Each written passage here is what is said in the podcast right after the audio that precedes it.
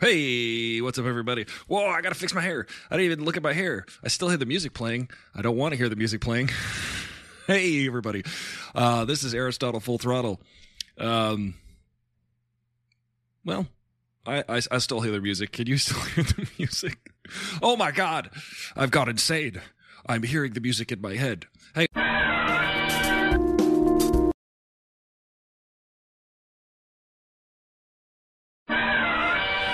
Yeah, that's funny. Anyway, maybe it'll stop. Oh, here we go. Nope. That's hilarious, actually. What if I do this?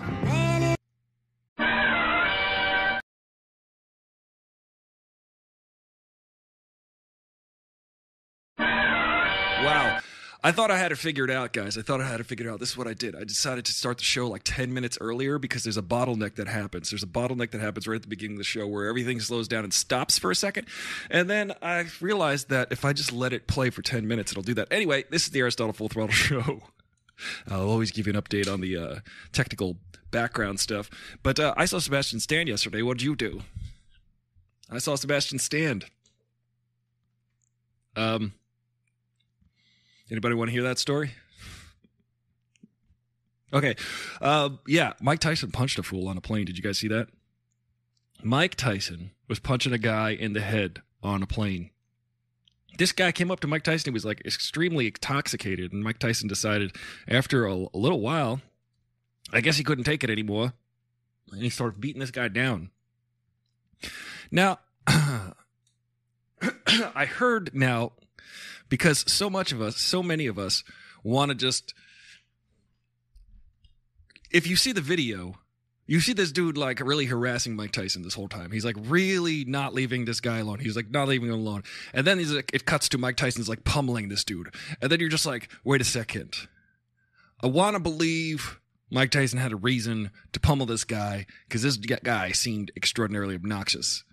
And it turned out this dude like ended up throwing a water bottle at him, and I was like, all right, well, that's enough for me to decide that Mike Tyson was all right in beating this guy down. Why not? Because the guy was extraordinarily obnoxious. I don't know if you've seen the video, but TMZ released it recently, and it's the guy didn't seem too like hurt by it. He was cut up a little bit, but it's just like, come on, dude.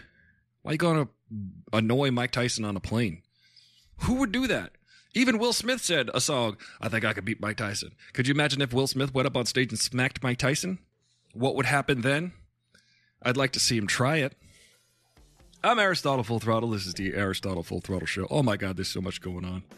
I like watching the Amber Heard Johnny Depp testimonies. I don't know why. I think it's like because it's like a train wreck. You're like, oh, what's going to happen next? What are they going to talk about next? It really does sound like that Johnny Depp is talking about one of my exes. Not to speak poorly of them, but I mean... they deserve it. No, Johnny Depp is...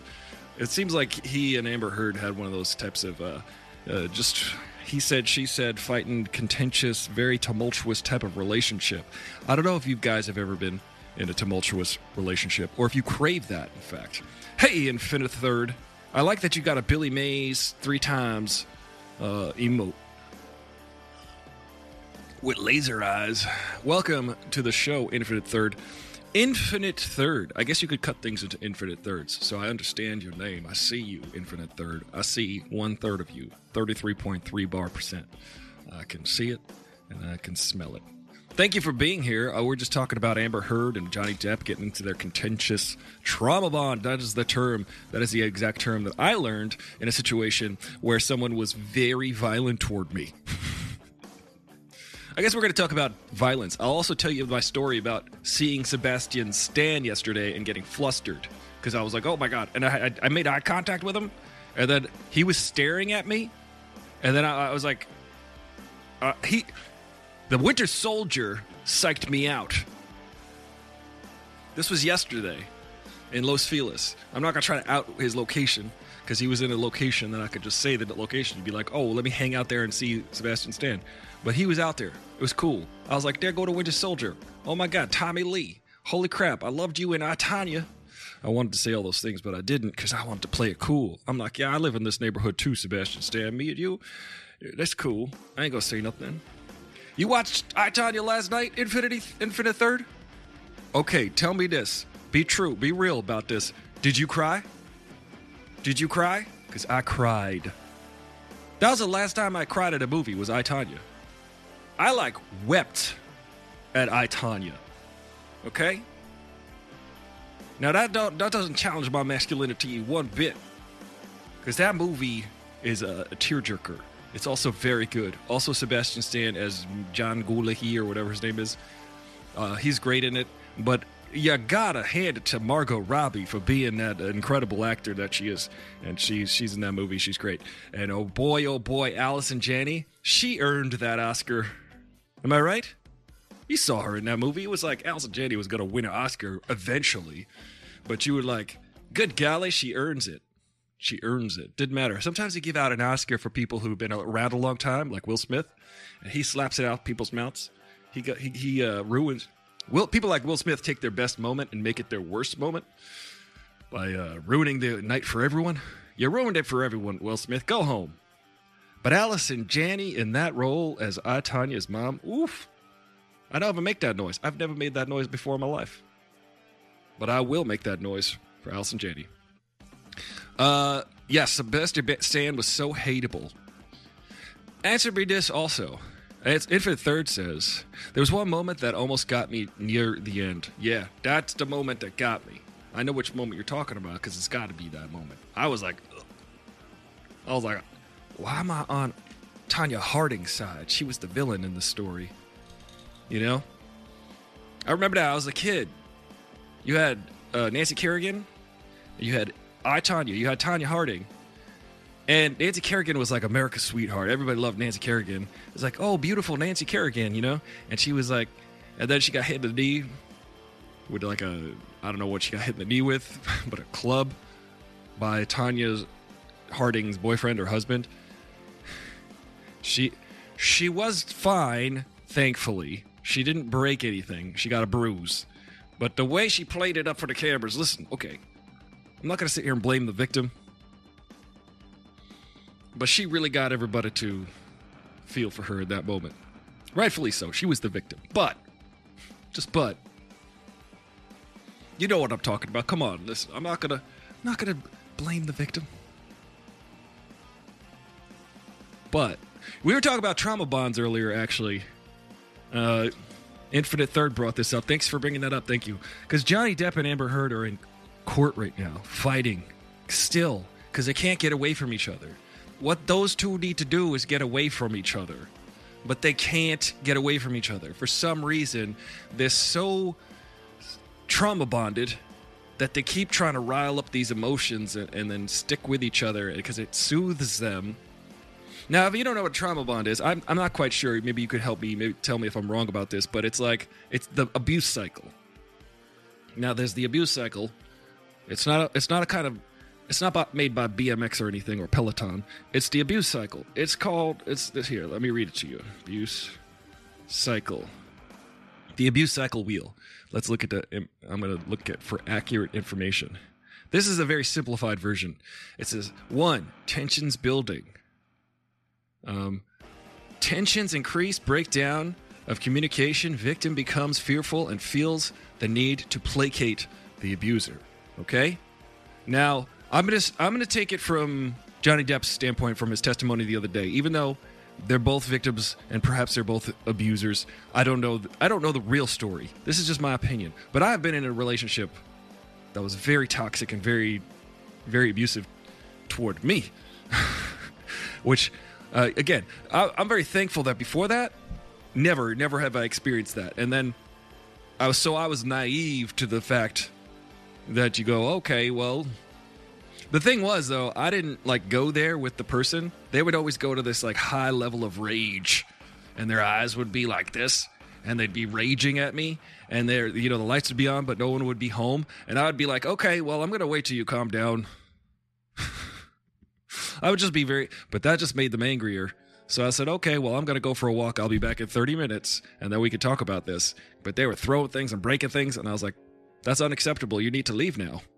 You know, see, if you remain calm in that situation, what the person wants to do is provoke you into a state of heightened fury so that then you can they can gain some kind of control over the situation. So that was the first one. Tensions building. 2, the incident, verbal emotion and physical abuse, anger, blaming, arguing, threats, intimidation. Yes. If you guys don't know this, like smashing things and breaking things, that's a form of abuse, actually. Because it's, you know, you're breaking things. It's a threat to someone's person if you're smashing things and breaking things. It's technically a form of abuse. Infinite Third says, gotta run, have dinner with my family, but I just wanted to stop in and follow you here from Twitter. We'll look forward to future streams. Well, thank you so much, Infinite Third, for stopping by. I hope you enjoy your dinner. I hope that it is hot and savory. Unless you want a salad. I don't hope that your lettuce is wet and hot. Here's a phrase that you never want to hear. Hot, wet lettuce. All right. And then 3, reconciliation. Abuser apologizes, gives excuses, blames the victim. I get that a lot. Listen, the reason why I break things, the reason why I throw things, the reason why I rage is because you did something wrong. The reason why I got so angry is because you didn't do what I wanted you to. This is kind of the psychology of the abuser. And it's awful. It's terrible. Especially when you're the victim. They denies the abuse occurs. They'll be like, and also they play it down. They're just like, well, listen, it wasn't that bad. You're fine. It's just a bruise. It'll go away in 3 days. Or says that it wasn't so bad as the victim claims. Yes, see, that's step number 3. And then 4, the trauma bond cycle. Incident is forgotten. No abuse is taking place. The honeymoon phase. Yeah, so there's always this period of like, oh, there's hope. You know, things seem to be turning around. Everything seems to be great. And then, sure enough, it happens again. So I would say to you folks out there, if anyone you know, if you're in a situation where someone rages at you, I would like for you to take pause. Not if you're a dog, but I would like for you to take pause and reconsider your situation, perhaps leave it if you can. It's very difficult to leave these situations. It is very difficult. A lot of people go, how did you end up in that situation anyway? Why did you like this person anyway? And it doesn't start out like that. It starts out great. It starts out ideal. Also, take note, if a situation seems too good to be true, yeah, it just might be too good to be true. So you got to be careful. You got to take pause. So I hear all this in the Amber Heard Johnny Depp story. I hear this. I hear it. I recognize it. And Johnny Depp basically describing how this partner used to behave. Similarly, this partner is I don't know. I don't want to out them. But I should, but I won't. They have to deal with themselves. They have to live with themselves, which is hard enough, I imagine. You see, always having compassion for the other person. So anyway, I been listening to his testimony, and he was saying about how he would come home every day from work, and Amber would take off his boots and give him a glass of wine every day. And then one day he just decided to take his own boots off, and she got very angry with him. So there's this control idea, right? She's like, you need to sit down. You need to do this. I'm going to do this for you, right? Because she has a fear of abandonment. It's almost like symbolic of a fear of abandonment that she's taking off his boots. It's like, oh, well, now he can't run. I got his boots. You know, you could read into that if you want. You can't. You can also not. Read a book, will you? But I've been listening to the testimony, and I'm just like, Lordy, these people need to get away from each other. Should not be in each other's presence. They are toxic for one another. There's just like chemistry, you know, there's chemicals. There's things that activate people. Activate. I just learned this term last night. There's a term we used to say triggered, right? You guys know what triggered is. Listen, trigger warning. We're going to talk about triggers. Now, my problem is My problem is that the world should be a place where you could speak freely. We should constantly be updating and giving people advice on perhaps what we believe is the better, less toxic way to live. The way to live that causes the least suffering. There is a philosopher that I used to follow. He's a Peter... Good golly, what's his name? Peter... He's a vegetarian philosopher. I happen to be vegetarian as well. Let me look this up. Philosopher Peter. His first name is Peter. Yeah, here it is. Peter Albert David Singer. That's like 40 names. I'm just gonna call him Peter Singer. AC. What's AC mean? He cools down your car cabin. This philosopher, Peter Singer, you should check him out. He's a contemporary philosopher. He's still alive now. His main philosophy, which I agree with, this is Aristotle Full Throttle. After all, these are words of wisdom. That's the new catchphrase for the show. Words of wisdom, D-U-M-B. Yeah. Okay, it's a dad joke. Just get over it. All right. It's funny to me, and that's what you're gonna get. When you turn on this show, you're going to get to what I think is funny. And you're going to get words of wisdom. Peter Singer's philosophy mainly is to just, in your life, your objective in every decision that you make, essentially, ought to be, which decision do I make will cause the least amount of suffering? And that includes yourself, for yourself, too. Overall, the net suffering in the world. Essentially, there are so many things that we can do, and we have to add up the suffering quotient and see how much will yield. And if it's the least amount, if you take this road, that is the correct road to take, essentially. This is his philosophy mainly. That's why he's a vegetarian. He's like, look, I don't want animals to have to suffer their entire lives just to be killed or made into a sandwich for, lunch. In the wild, animals live their entire lives in the wild, happy-go-lucky, and then one day they get shot like Bambi's mom. And then it's like, uh-oh. It's just a moment.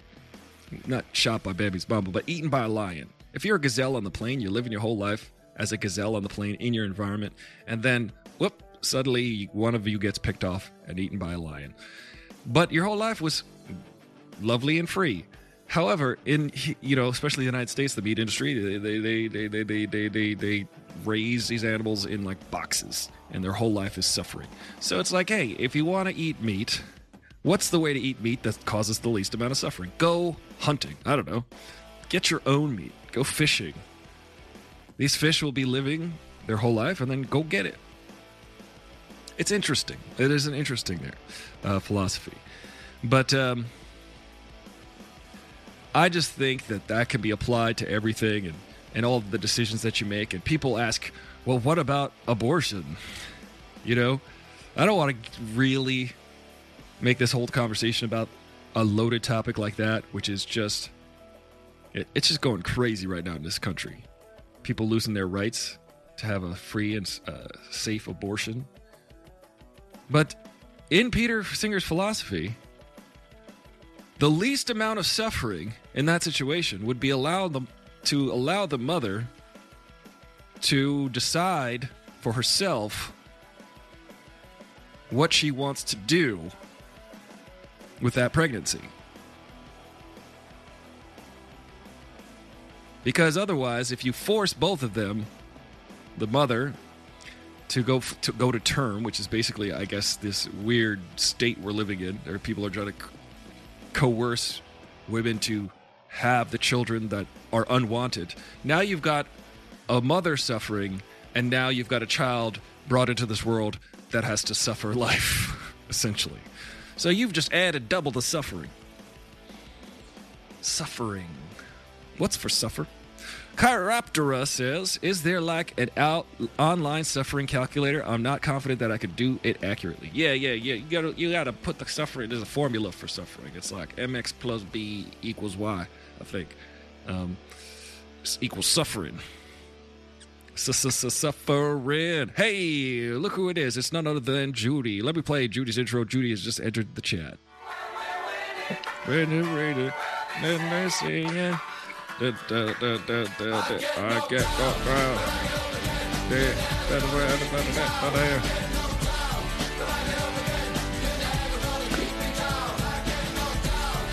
Drum.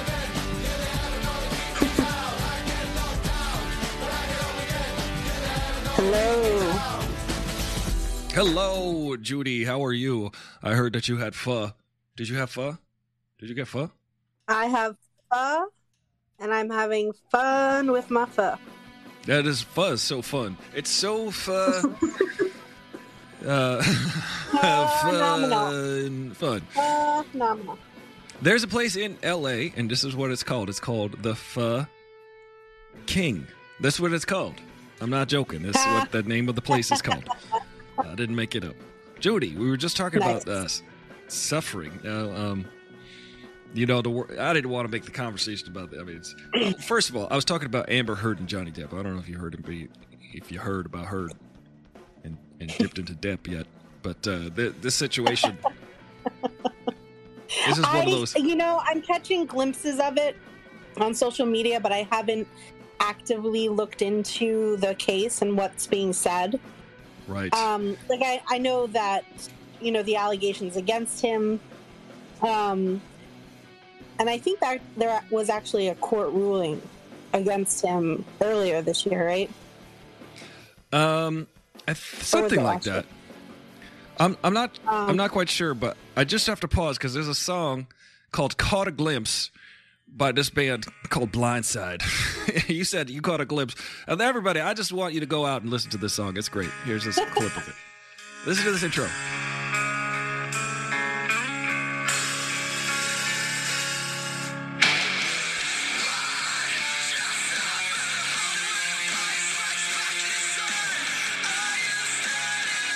Yes. Thank you for reminding us about Blindside, early 2000s rock band. That's incredible. Nice. Sorry, I just needed to get. Yeah, go ahead. Blindside. You caught a glimpse. So, what was the ruling that Johnny Depp had against him? What was the situation? You know, I don't remember. I feel like they might have ruled in her favor. Yeah. In terms of the abuse. But so it's interesting still that he can do this defamation. So I don't want to put too much information out there again because I really haven't delved very deep into this. So that's fair. I don't want to put the wrong info out there. I also want to clearly state that I don't know who's guilty and who's not guilty in the situation. We don't. It's just he said, she said. Also, I'm just saying that if Johnny Depp is also countersuing and accusing Amber Heard of mutual abuse or whatever, that should not necessarily just be discounted. And completely just thrown away as, you know, like, because he's the man in the situation. People oftentimes will discount the man claiming abuse in a situation. And that's unfortunate because it often does happen. More often than we hear about, especially, you know, it's very, very horrific, the abuse that women have to endure from men in this country.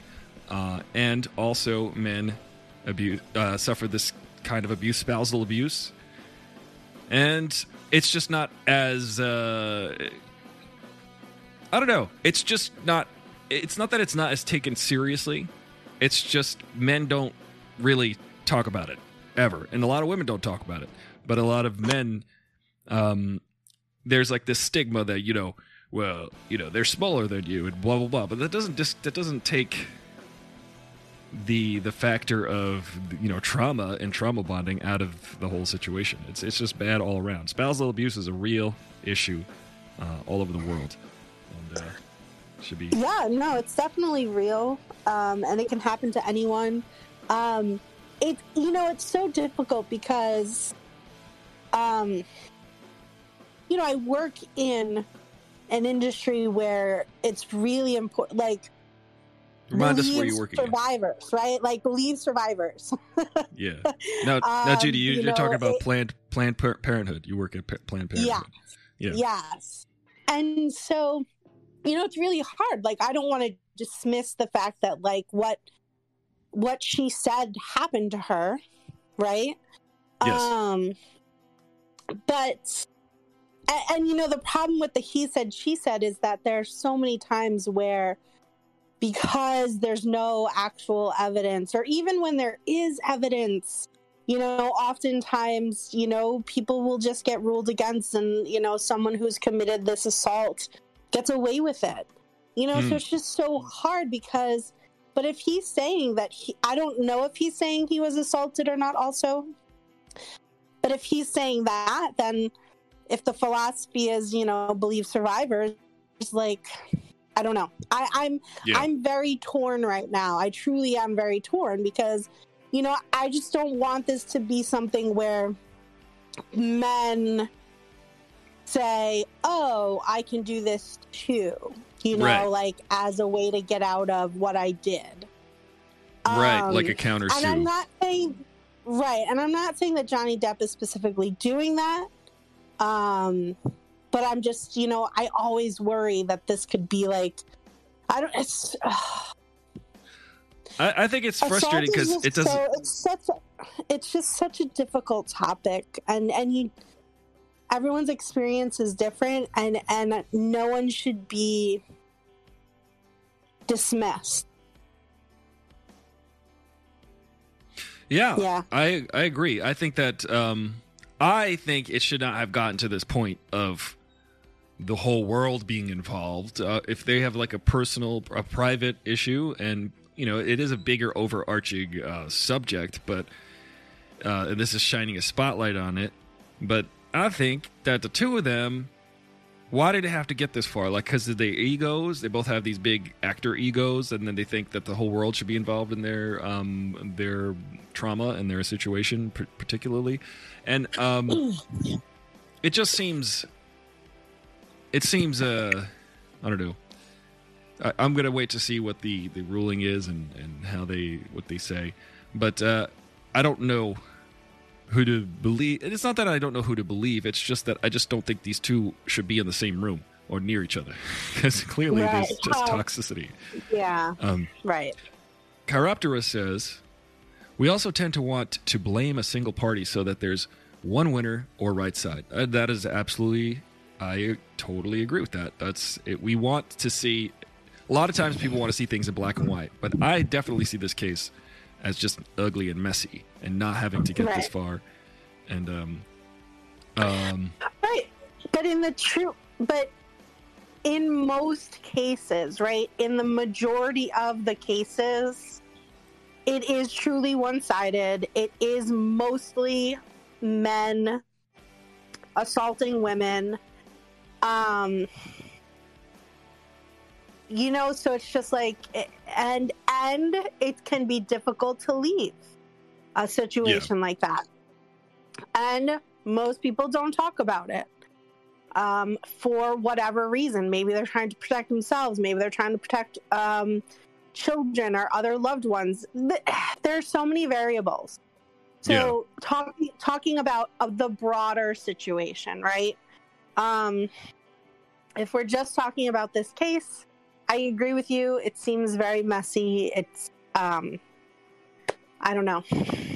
Yeah, I don't know. Well, you know, and there's also, again, this is not to discount the fact that it is a lopsided occurrence and issue, but you know, men will be physically assaulted by women in their relationships, and it's just sort of taken in stride a lot of times, and it's not acceptable. Right. In my opinion, it's not acceptable ever, and there's nothing that talking can't fix. I think, you know, maybe I don't know if you need a heart surgery or whatever, but that's not going to get done by conversation.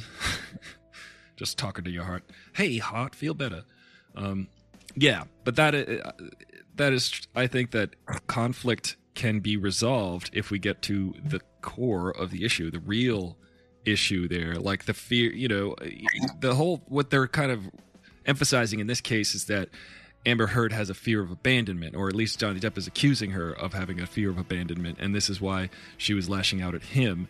And she I forget what she, you know, she said that she had been abused in the relationship, but never accused Johnny Depp. Now, Johnny Depp, I think, technically is like, well, everyone knows that you're talking about me, and this is why I can't make Pirates of the Caribbean 27 right now, because Disney don't want a guy that has been accused publicly of abuse. And that's what that's his case. His case is defamation. Her case is assault or abuse or whatever. So it's right.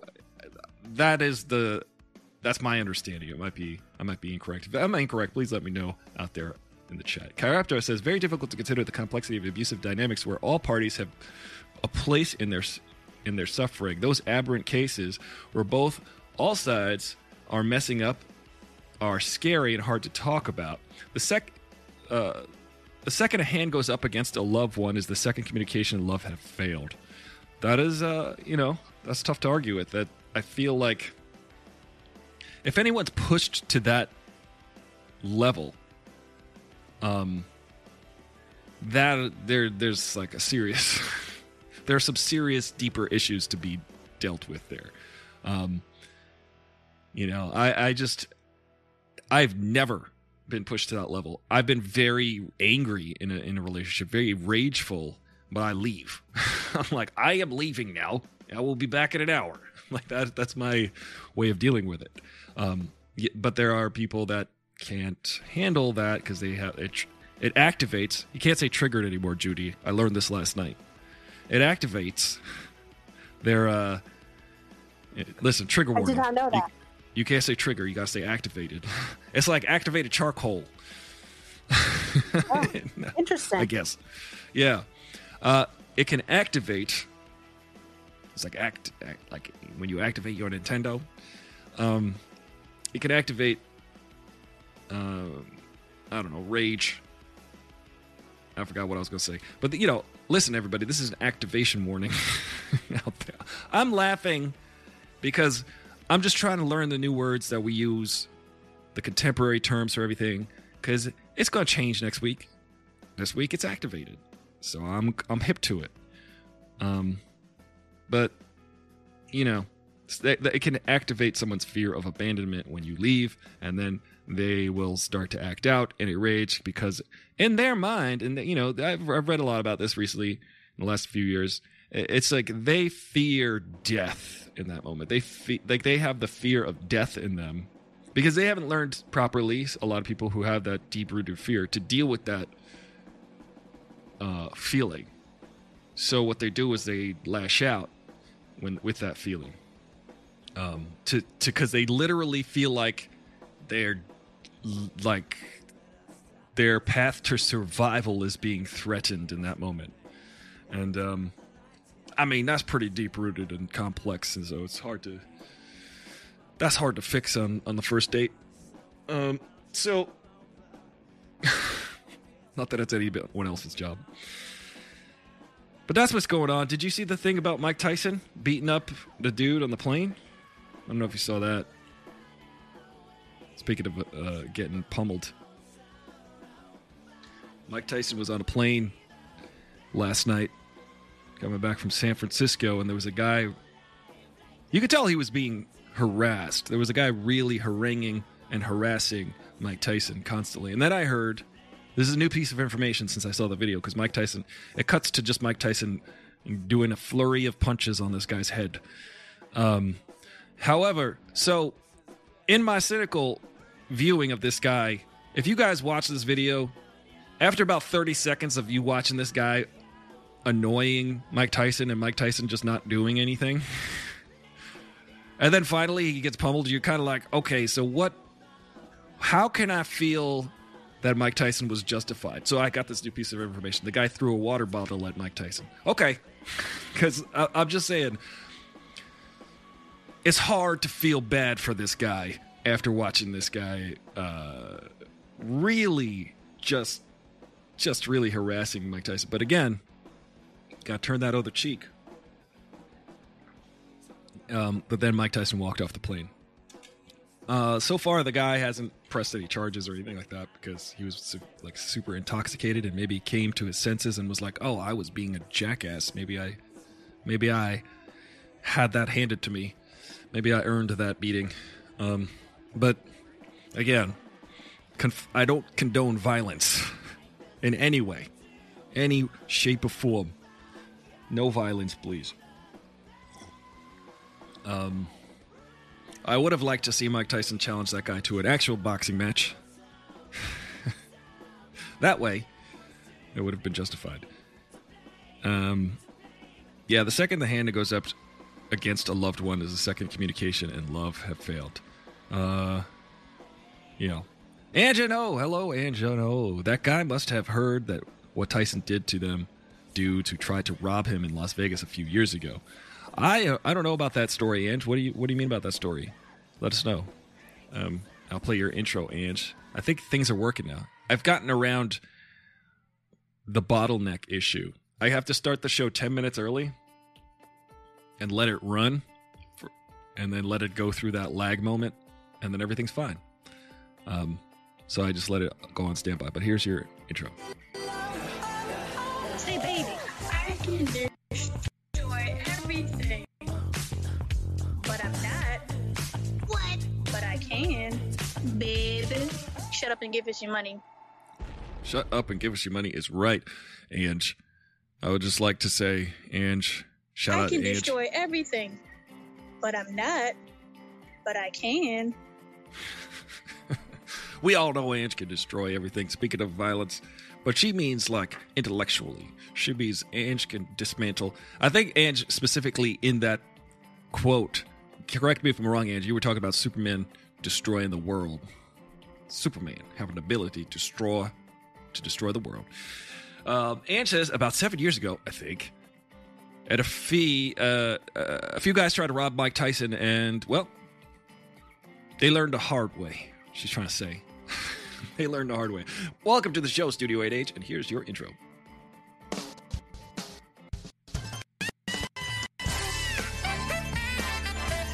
Live from LA, it's AFT Story. Is this Will? K-Griff. We ain't seen K-Griff for a while. OCW 5000. 420 artists. Raccoon Raiders. And now, introducing Studio 8H.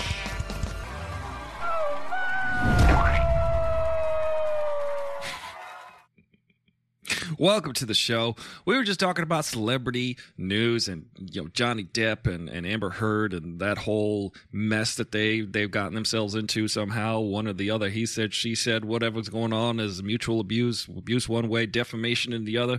You know, Johnny Depp might have a fair grievance if he, in fact, did not assault Amber Heard, if he did not abuse, you know, if he's innocent. Let's say Johnny Depp is innocent of the accusations, right? It does affect his career. It does taint his career, as it were. Not to make a reference to a body part, but his career might be tainted because I think they let him go out of the Mysterious Monsters movies, whatever that's called, Fantastic Beasts and where to drum them. That, like, he was in those movies and they kicked him out of those movies. He was in, like, Disney just said, get out of here. With Disney and Warner Brothers especially were like, you can't be Jack Sparrow anymore, even though that's like his most beloved role. And he probably would have made 300 Jack Sparrow movies. I still haven't seen the last two, actually. But, you know, it did affect him. He did get fired from those jobs. Amber Heard, if she, in fact, was abused, then she has a valid case to take against this guy, and he does deserve to not work anymore. So, I mean, but just think about all of the abuse that goes on that we don't know about and we don't hear about. It's interesting. It's really interesting. What has Amber heard? I don't know what you heard, but they you heard? He says, she said. You heard? Yes, indeed. Chiroptera, don't see the fifth pirate movie. Bad. All right, good advice. Thank you very much for that advice. Don't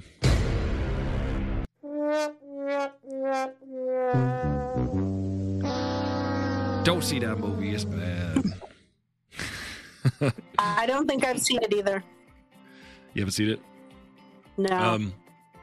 Well, I feel like I just lost track of them. When, did Barbosa come back? Did Jeffrey Wright come back? Because he was great also. He gets underrated. Also, Bill Nighy played J.V. Jones. Remember that special effects where his face was an octopus? That was cool. Yes. Yeah, his whole face was like, that was really cool. So, anyway, I thought those first, I thought the first movie was great. You know, I saw the first movie when it came out. I saw it at a drive-in. The person I was with, they said that, first of all, the first Pirates of the Caribbean movie, when I saw it, I just kind of went into it going, this is a theme park ride. What? We're going to watch a movie about a theme park ride? Right. Soon as the movie started, and it was terrific, right? 10 minutes in, I was like, oh my God, I have not seen a swashbuckling pirate movie that I'm totally invested in forever. I don't know if it might have been the best pirate movie I'd ever seen, and it was like old Hollywood, and it felt, and immediately Johnny Depp's character is captivating. You're like, who is this weirdo? You know? And Jack Sparrow works way better as a side character. You know, if there's a central story, yes. Like you've had Orlando Bloom and Keira Knightley as the love story in that movie, so that's what we were like, oh cool. And then, you know, it's a love story between the two of them, and that's really the central thrust of the movie. And then you've got the backstory, the side stories, the B story of Jack Sparrow and his feud with Barbosa, and you're like, oh, that's cool too. But it just, Jack Sparrow just works so well as that side character. And I've heard that the fourth and fifth movie really central, they kind of push him into the middle to make him the lead character, and it doesn't really, that's why they don't work as well maybe. But I just thought that movie was great. And then at the end of the movie, I like turned to my friend at the time, I was like, wasn't that movie incredible? And she was like, that was terrible. And I was like, no way, I love that movie. I know, it's great. And I was like, she was like, it was so bad. And I'm like, wait what? We watched the same movie just now, right? She's like, yeah, that was terrible. And I was like, and I was so baffled by it. I was like, and I remember the whole drive home, I was like, really? You really thought that movie was bad? And she's like, yeah, it was just so bad. It was just really bad. I'm thinking that movie was bad. And then I was like, I literally at the end of the conversation, I was like, I think in like 10 years, that's going to be a classic. I think we just watched a classic movie. And I was right. And there's nothing more exhilarating than being right. I mean, because you know what you get when you're right? A whole pocket full of absolutely nothing. Let's see. Ann said, nothing. You get nothing. Ann says, yeah, apparently he missed the third Fantastic Beasts. Chiroptera says, what are your favorite swashbuckling style films? Well, Pirates of the Caribbean, the first one. I like that one a lot. That's just a good movie. Problem was, the second two movies were so extra. It just, and they felt like bonus material. And they felt about 1/5 as good as the first movie. But they felt like 10 times the amount of stuff. Do you know what I mean? It was like a fraction as good as the first movie, but so much stuff. You could just tell they tried so hard to follow up that movie with like good movies, and they were okay. They weren't classics though, and they were just okay. I did like David Jones's face though. It still looks real. His octopus face. His octopus. But yeah, that was one of my favorite swashbuckling movies. Another swashbuckling movie. What would be another swashbuckling movie that I like? Oh, like Princess Bride. Princess Bride. That was exactly. that was the one that was popped in my head. Anybody want a peanut? I didn't even mean it. I actually got to play. I played Fezzik at a show last like October. I played Fezzik, and I came out and I dropped Westley on the stage or whatever. She was a dancer dressed like Westley, and I dropped her on the stage. And I was like, because I'm a giant, you know. That was like the idea. And I kept saying, I'm going to say, and then everyone's like, don't do it. Don't do it. It's going to be embarrassing. I'm like, I think it would be funny, though, if I just turned to the audience and went, but I ended up not doing it. I ended up not doing it, though my instincts were to do it, ladies and gentlemen. But out of consideration for everyone else who was running the show, I decided against it. But my instincts were right. I know my instincts were right. People would have laughed. But that's the other one. I learned last night that it's not Westley in that movie. It's Westley. Is it really? Yeah. I did not know that. That's what I learned. But that's probably my others. What are your favorite swashbuckling films? There's those two movies. There's another one. Maybe Goonies has some swash and buckling in there. Chiroptera. Yeah. Mm-hmm. Chiroptera says, Princess Bride's reputation lives on nostalgia and a fun script. It is ripe for a remake with better cinematography and oreography. I don't know. It could do a remake. I just recently rewatched it, and I was like, it's fun. It's a fun old movie. It's an old movie. It's like 30 some odd years old. And it's got like a style of humor that Rob Reiner, yeah. Even back then though, like it was meant to look kind of cheesy, right? Like the special effects weren't supposed to be top of the line. Like when he's on fire, you totally see the difference. You're meant to see, like it's meant to look cheesy. So no, I feel like it holds up. Oh yeah. Well, they do the sword fighting on like in like a soundstage. It's like it's clearly a soundstage. They're not on a mountain. But it, I mean, yeah, I don't know. I think the story itself is good and carries over. I think that you know, if they do make a remake, they better bring Peter Falk back from the dead to be the grandfather because he's so great. He's so great. They did a remake with Deadpool recently. And like a remake, well, Deadpool 2, the extended cut, or the re-release film, Fred Savage, fully grown 40-year-old Fred Savage, was in the bed and Deadpool was reading him the story throughout the whole movie. Yeah, so the whole movie was re-released in the theaters and they added all these extra scenes. So, and from that, I think it was like the Christmas version or something. I forget. But that was the whole hook. So they would cut back to Deadpool reading the book of Deadpool 2 to a fully grown Fred Savage in the bed. That is so amazing. It's amazing. I remember just seeing the preview for it, every commercial. He's like, what are you doing? He's like, calm down, fully grown Fred Savage. You know, and he's just listen to the story. Yeah, it's great. I really like The Race as a swashbuckling piece. The Great Race. What's The Great Race? I don't know that one. Let me see. Let me Google that one. Swashbuckling. I don't know if I know that one. Let me Google swashbuckling films. Swash. What is even swash and buckle? Swashbuckle. What does that mean? Let me see. I'm Googling it. Does it have something to do with the actual swords? Like what you do with them? Like the sound they make? Oh. Engage in daring and romantic adventures with bravado and flamboyance.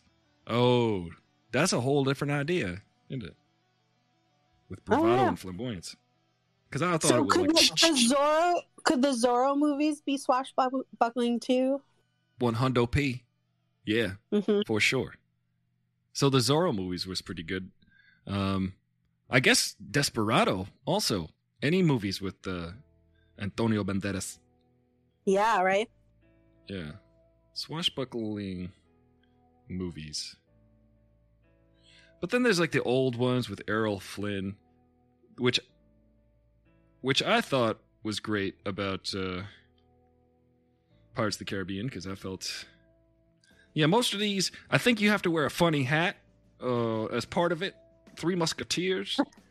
You got to wear a funny hat. That's what it is about, I think. 10 best swashbuckling movies in cinema. Or Gene Wilder, he swashed and buckled before cool. I mean, a western. In what? Place. Let's see, The Prisoner of Zenda. I don't know what that is. That looks old. It's black and white, therefore we don't watch it. The Adventures of Robin Hood. Those are good. Another Errol Flynn. The Seahawk. The Mask of Zorro. Buccaneer. Remember that? Oh, you didn't go to ISIP, but the ISIPs were the Buccaneers. Oh. Yeah.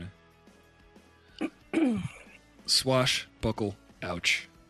So today's episode is about Amber Heard, Johnny Depp, and swashbuckling. That's a good. Now I'm going to look at swashbuckling through a whole different lens, because you got to wear a frilly shirt and a funny hat, and hopefully you got a sword involved. There's some kind of sword. That seems to be the way. How was your fun? It always brings me back to the Seinfelds. Shirt. I don't want to be a pirate. I don't want to be a pirate. Yeah. Recently, the show Seinfeld got dragged all over the internets because obviously it's a different time. And then people were just like, wow, this is the most overrated show in history. And again, it's just, you know, when things come out in the time and then they're sensational, 40 years later, 30 years later, they're not going to be as sensational. Let's just say. Right. Let's just acknowledge that as a species. When the show came out, it literally was like, this show is about nothing. Like, they would say that over and over. The show is literally about nothing. And it was funny because they would... Usually sitcoms had some kind of, like, through line or some story, some relationships between characters that were important. Seinfeld was specifically about nothing. Yep. Like, that was the point of it. They were just like, oh, look at this nail clipper. I have a nail clipper. Now, there's an entire show about clipping nails and nail clipping. It's nothing. It's really about nothing. And that was kind of the whole point of it. So when people now don't get the joke and they're like, the show's about nothing. It's overrated. And it's like, well, you've nailed it. You just got it right. Hey, Is This Will? Welcome to the show. Will, Is This Will is just in time. Well, let's play this intro. You got the touch. Is This Will? You got the power.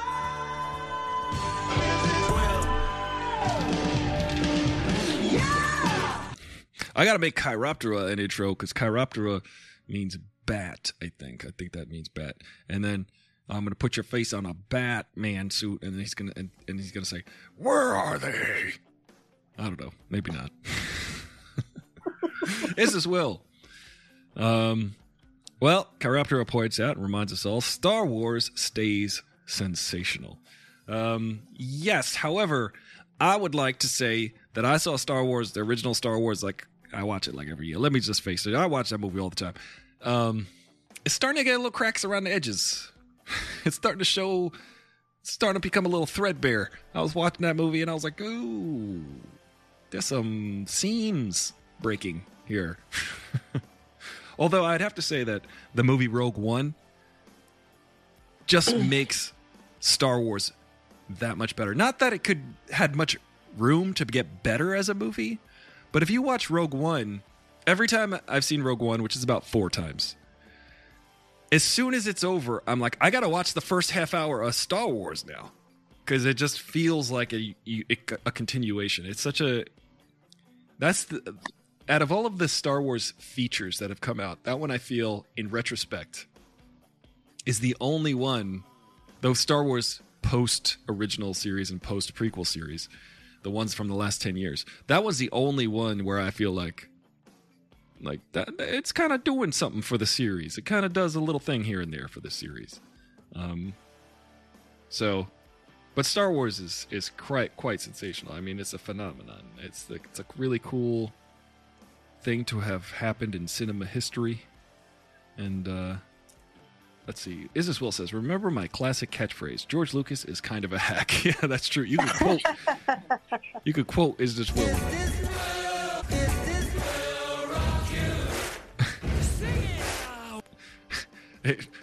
Isis Will's like, George Lucas is kind of a hack.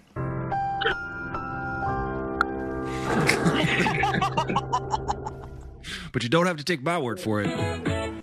All right. Well, let me just say, you just got home from physical therapy. Is this Will? What's going on? Did you twist your ankle? Are you okay? Do you need some? Do you need someone to rub like mentholyptus, Vaseline? What is that stuff called? It's a tiger balm. That's it. Does that help? Does that ever work? I have to say that I hurt my back one time. And icy hot and all that good stuff. I think it does. Yeah. Because I'm remembering I had like a heated patch. It had all this Chinese lettering on it. And I was like, there's some ancient wisdom in here. Just for, I could deduce from the packaging. And I put it on my back. And it did help. It did really help, actually. He suffers from aging, is what he says in the back. Yeah, we're all dying from that disease. That's a terrible one that affects us all from the moment of birth. Chiroptera says, you got it. Mentholyptus says Vaselinus. That sounds Greek. Sounds Latin. Yeah, I was talking about philosophers today. I was talking about all kinds of stuff. And this, the exit song's on. Let's wrap this up. Well, so it was, yeah, you suffer from aging. Well, I was just having this conversation last night about skiing. I was talking to somebody. I was like, "Do you go skiing?" And they were like, "Well, I go snowboarding." I'm like, "Okay, that makes sense because both your feet face the same way in that." And skiing, every time I hear about skiing, people's knees go this way and that way, and I'm like, "Well, maybe." It's because you were on skis. I always hear about skiing injuries. I was watching, sadly, last week when I was watching Moon Knight, catching up on episode 3 of Moon Knight, there's a guy in the show, and I was like, oh, yeah, that guy died. He's a young guy. Oh, no. He was a young guy. Yeah, he was like 37, something like that. He died recently, and he died from skiing. He died in a skiing accident, and I was just well, yeah. Sonny Bono died in a skiing accident. So gotta be careful. Gotta be careful with your skis. I mean, seems like fun. Go ahead and have that fun. I won't join you.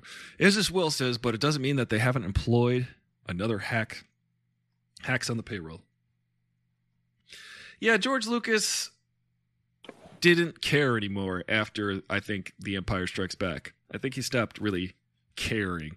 And that shows in the work, actually. Kenny, 12023, 12023, December. Wait, hold on. How did I do this? Anyway, Kenny, hi. Welcome to the show.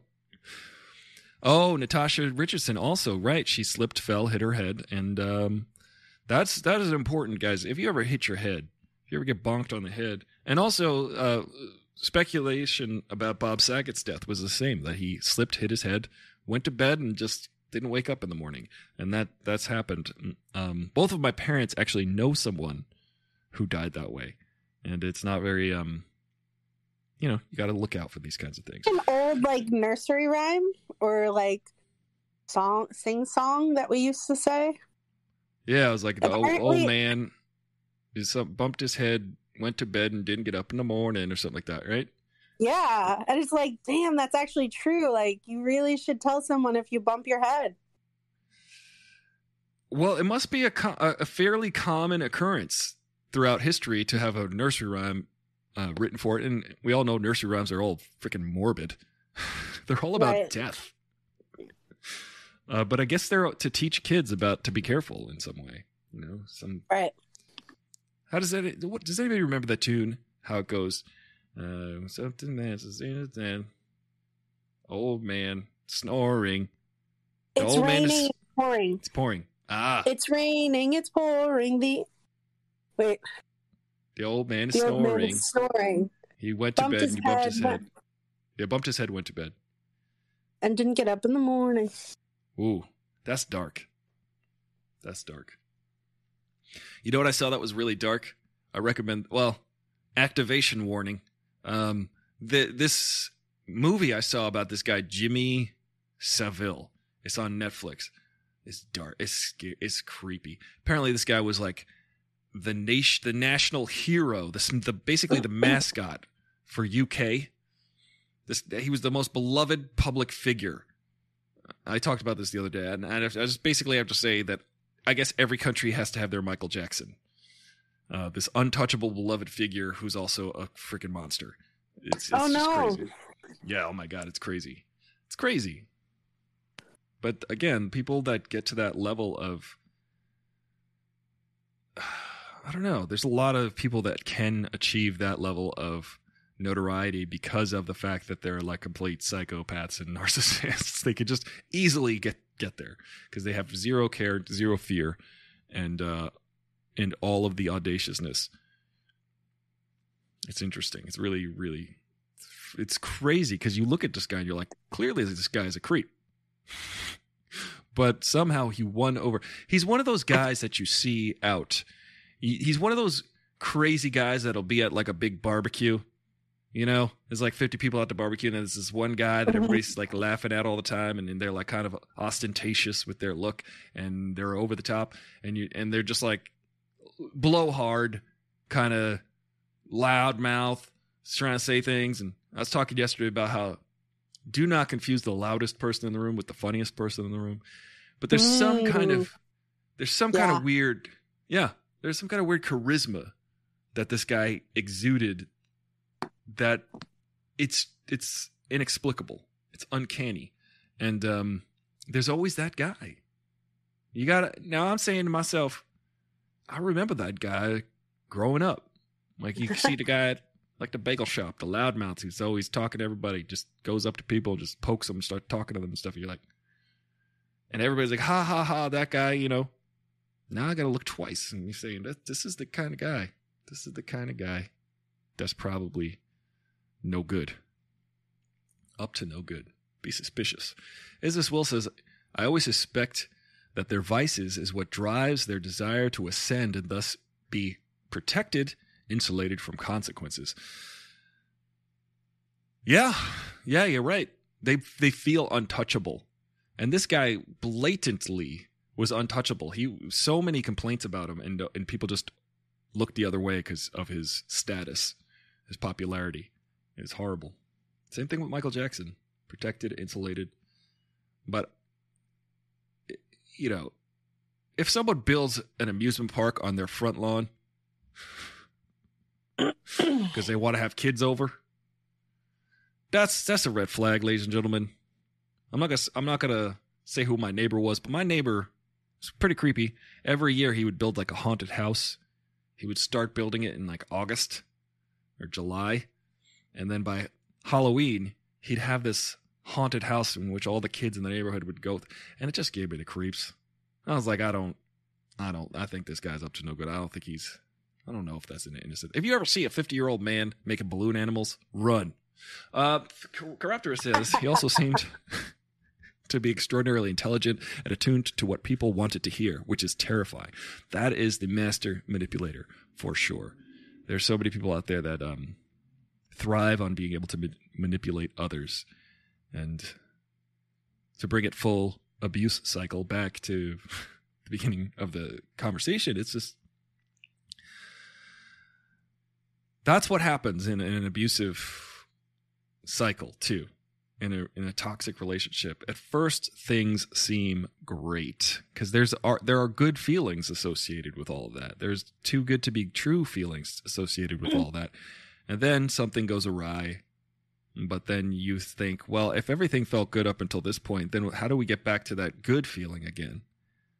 And you kind of keep going through that cycle and never really getting back to that original feeling because, yeah, you're chasing the dragon, as it were, as people who struggle with heroin addiction say. You'll never get that original feeling back. You'll just keep chasing the dragon. And on that note, such a positive note. I know. How do we turn this boat around? Studio 88 says usually those types of people are overcompensating for issues they have. Agreed. They're extraordinarily overcompensating. This dude, by the way, was rubbing elbows with Margaret Thatcher and Prince Charles. Wow. Yeah. Crazy. Insulated. Protected. High status. Creep. Look at him. Just look at him. You're like, this guy's a creep. Everybody seems to like him, though. He almost seems, the footage from this dude from like the 60s and the 70s almost looks like it's faked.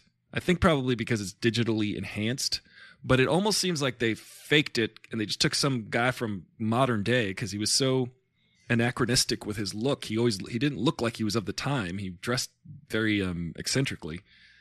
It just looked like he was a modern day guy just thrown into this, the culture and the norms and the weird vibe of the 50s and 60s. And you're like, wow, this dude, DGAF. Oh. Studio 88 says Prince Andrew isn't coming off so princely right now either. All right. Yeah, because he was on that boat. He was with the... Isis Will says, are we talking about Prince Andrew? 6 minutes past the hour? As this Will perks up. Is this Will rock you? Sing it. As this Will said, let's see. Well, let's see. I got to get more sound effects. Wait for it. Wait for it. Okay. Knowing Glance says this as well. Yeah, well, I don't know. We're not. I guess we're wrapping up that conversation. I did see. I'll talk about it briefly again. I saw the Nicolas Cage movie. I got an advanced screening. Did I tell you about that, Judy? I would rather just talk about Prince. Me too. You did tell me you got tickets to it. I didn't hear how it went. I got an email from Lionsgate. And I remembered signing up for free. So I do a lot of movie reviews. My channel, Aristotle Full Throttle on YouTube. If you go back and watch those videos, please do. I think I spent a lot of time making those videos. So hopefully you enjoy them in retrospect from movies that are from basically 5 years ago. I did one every week. I did a movie review every week of a new movie that came out. And I signed up for a lot of, how do I get free movie tickets? Because I was going to the movies every week. And I just signed up on these random lists. And every time, I never got free tickets ever. Except for the other day, finally. Actually, one time I got tickets to see John Wick 2.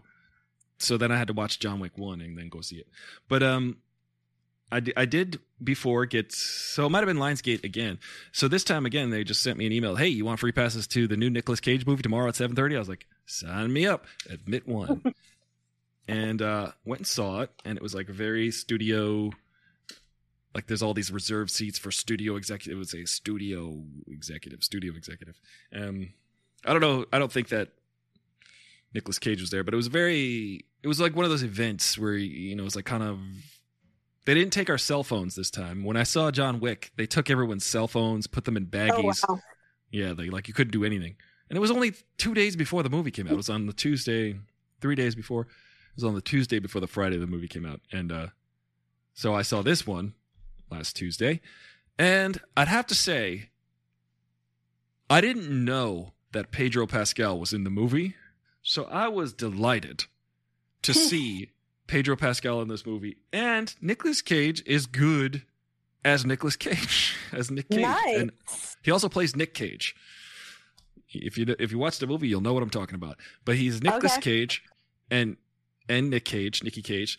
And the relationship, the bromance that Pedro Pascal has with Nicolas Cage is really fun.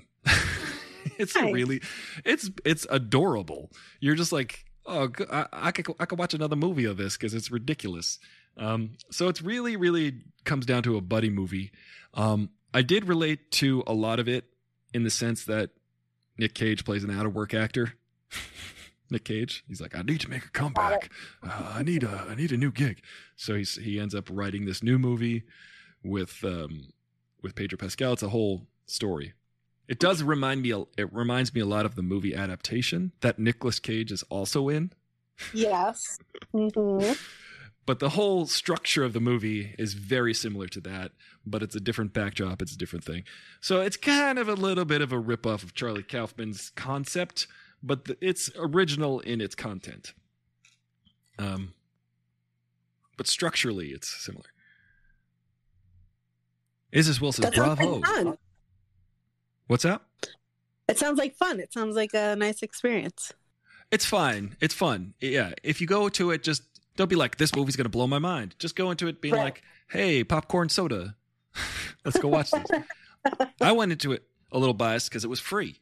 And there's all these people excited to see it. And there was this guy behind me who was so obnoxious. He was on his phone before the movie started. And he's like, I'm trying to get to... And he was like having a breakup. It sounded like he was like dumping someone on the phone, but just talking really loudly. And he was dressed really like, you know, over the top. He was coming off like a Generation Z influencer. And it was really...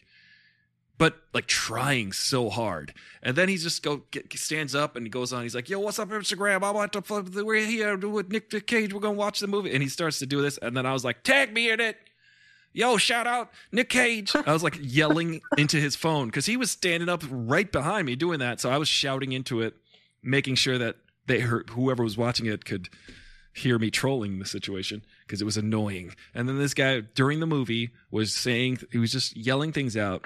And that's what I was saying before about the loudest person in the room versus the funniest.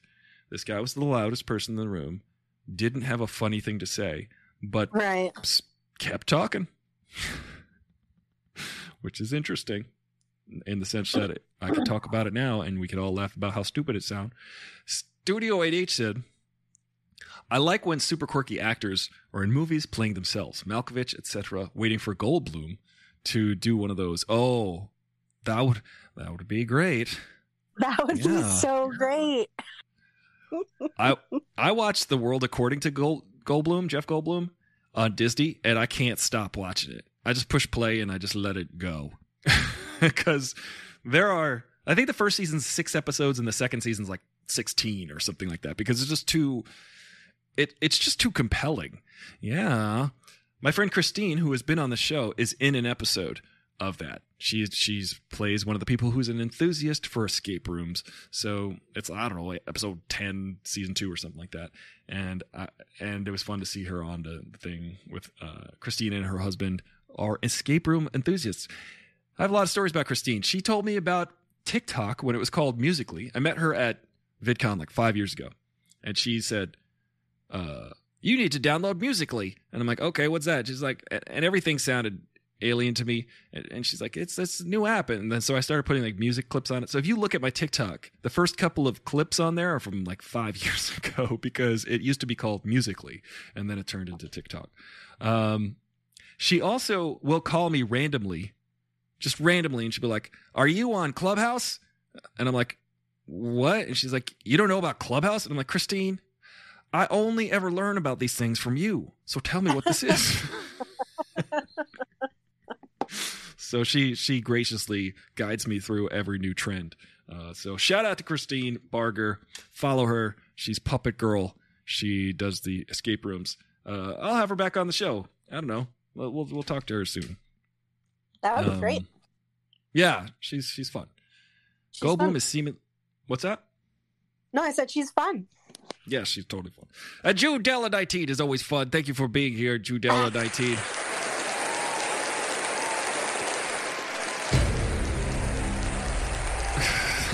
Oh, I don't know how to stop the clapping. Everybody just wants to cheer. I didn't even know she was listening, says Will. Yes. He's talking about his mother. You have to look. Oh, I got to scroll up here. Yeah. You said popcorn soda. Literally, when my mom was passing me in the kitchen, the microwave and soda, she yelled back, "I got it!" Obnoxious and always the. Yeah, Oh, yeah, the popcorn and soda. I love the popcorn and soda. I'm confused. Wait, hold on. My mom was passing me in the kitchen with microwave. Oh, she was passing right by with popcorn and soda. When I said popcorn and soda, I was psychically linked to you, to the microwave at your house. I had Mr. Pibb, and I put a cherry vanilla shot in there, and also strawberry shot. On the way out, I got another gallon of it. On the way out, I went over to the machine. You know how they got the soda machine where you could build your own soda? Yes. Those are really cool. They are pretty cool. I was like filling it all up with soda. I don't know why. I had put like such little ice in there, but then I just drink the whole thing in like 3 seconds. I don't know how I can drink all that soda. It's crazy. One of my soda is tasty. Soda is so tasty. Why do they make it so delicious? Oh, so you can keep drinking it. Yes. Mrs. Will says, one of my fourth grader guitar students hipped me to the Musical.ly back in the day.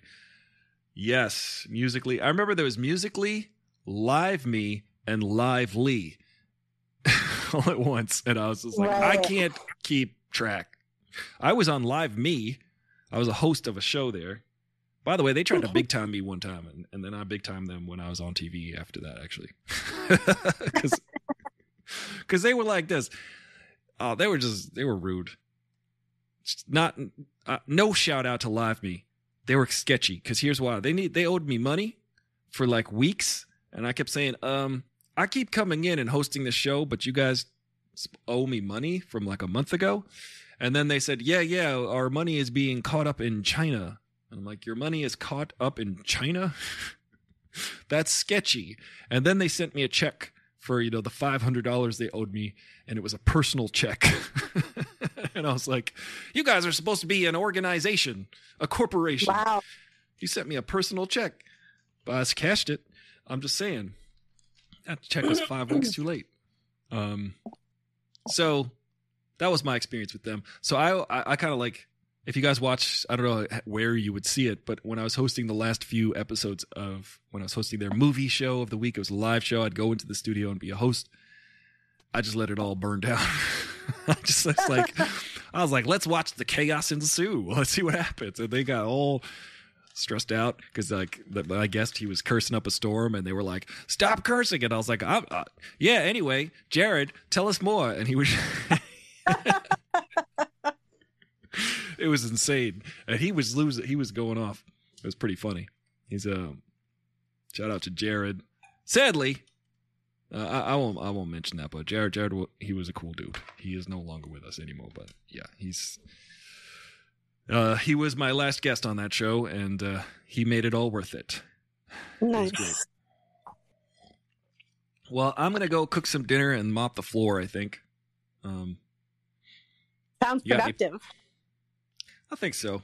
Just take some food. I was supposed to have lunch today with a friend, but they said, I have a better plan than lunch. Well, and they were like, rain check. I was like, okay. They literally were like, I got a meeting that came up for one. And they were essentially saying, I'd rather hang out with this person. Oh. That's fine. It don't matter. People be busy. I don't take it personally. Sure. Except I do take it personally. But I don't. But I do. I guess that's the lesson. We got to roll with the punches. The world is going to be a certain way. When people say trigger warning, activation warning, or something like that, you're like, all right, well, I got to go through life knowing how to deal.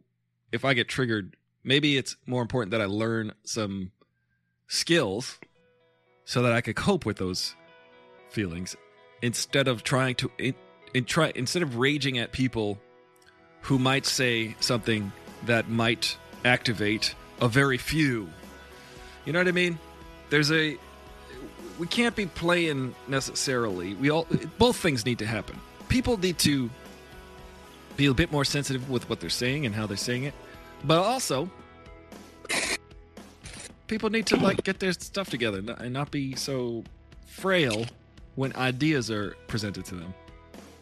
ideas that are contradictory to their own. I think that that's a real. I find it alarming when campuses, college campuses, because of money reasons, start adjusting their curricula to be limiting of open chat and open ideas. That's what happens. Right. That's what happens. This is Willa's dual chatting right now. What are you playing, Halo in the chat? Chiroptera says, resilience is getting rarer these days. I agree. Resilience is not making a comeback. Oh, I'll make myself laugh on that one. Resilience is no longer thriving. But yeah, resilience is very rare these days. The idea of, if you are insulted, it's okay to be insulted. But you also have to be like, look, that was, I don't know. Some things are going to be insulting in life, but you can't govern everyone else's speech necessarily. You have to put a better word out there. You have to be a better person, a better advocate for better things. And I don't know. We were talking briefly about that yesterday, about how, Judy, you ever say "you guys" to a group of people who don't identify as guys? I most definitely have, yeah. So I was just saying that yesterday, and I don't think it has ever, in my mind, ever been an exclusionary term. It's never. It's like the core of that term is to be inclusive, in a sense. But right. But it can make people feel like they're not seen or that they're being excluded. Yeah. So. It's really hard. So, you know, I do try to now just say the word, hey, you know, hi Yo. Everyone, or hey folks, or, you know, just try to find terms that are just more inclusive. Yeah.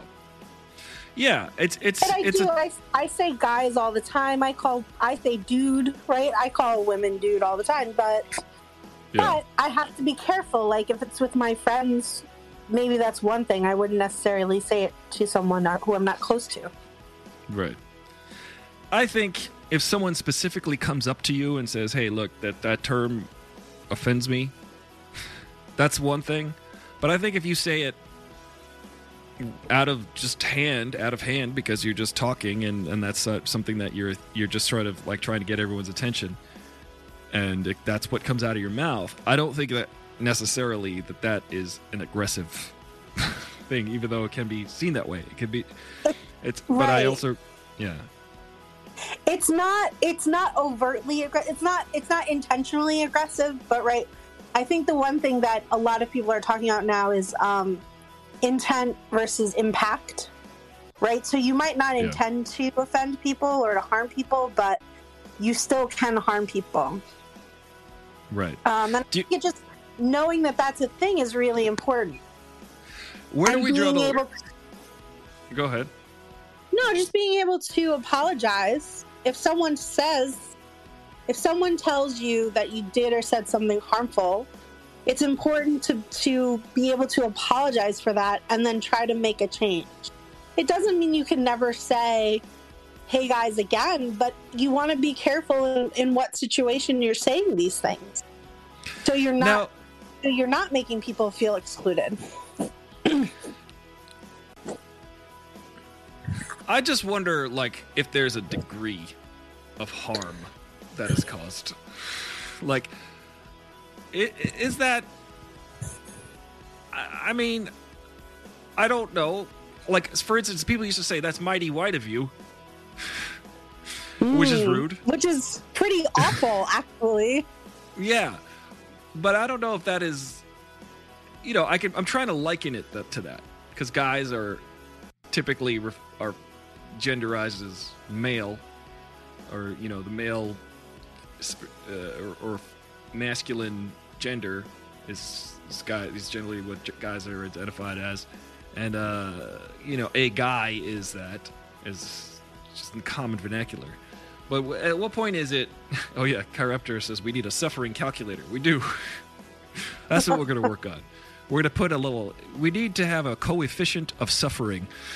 like, what is the coefficient of suffering when you call someone guys? Like, is that the real issue? Is that the real pain that's being caused, or is there like, for some people, I wonder if some people are worried, are just trying to. I don't know.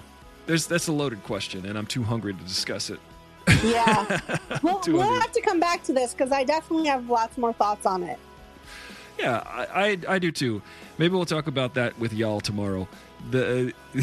I personally really lean on y'all and folks lately because, you know, you just don't step in it. You just adjust. You adapt. That's what we do. Right. It's fine. Right. It's not hard. It's really not hard. I was talking with someone a couple months ago, and they were like saying, I don't get it. They? Isn't they plural? Or, I don't get they. And I'm like, why do people want to be called they? Like, what? Like, and I was just like, I don't know. But it takes 2 seconds to adjust to that. Right. It doesn't, of course. It's not hard. Is it hard to instead of saying he or she, but saying they? No, is that hard? Not at all. Is that an inconvenience in any way? I don't think so. Not for me. It's pretty simple. Oh, they? Like, if someone's like, my name's Michael, call me Mike. Okay, Mike. Right. My name's Michael, call me Michael. Okay, Michael. Right. This wasn't difficult for me. Hopefully it's not that difficult for you. It doesn't cause that much suffering. Isabel says, I remember that South Park game with the difficulty screen basically being picked how dark your skin is. Yeah, that's hilarious. That's true. There's also a Simpsons reference where they like... there's a Simpsons, like a color panel of like light-skinned people and then like, who do we arrest or something? Like, who do we ignore and then who do we arrest? And it was like the darker-skinned panel. It's a very funny, very true thing. You know, it's funny because it's true. You know, that whole thing is a whole other discussion for another day too, where you go last 50 years you got comedians like Richard Pryor and Dave Chappelle and every black comedian ever saying, hey, isn't it crazy how the cops beat us up?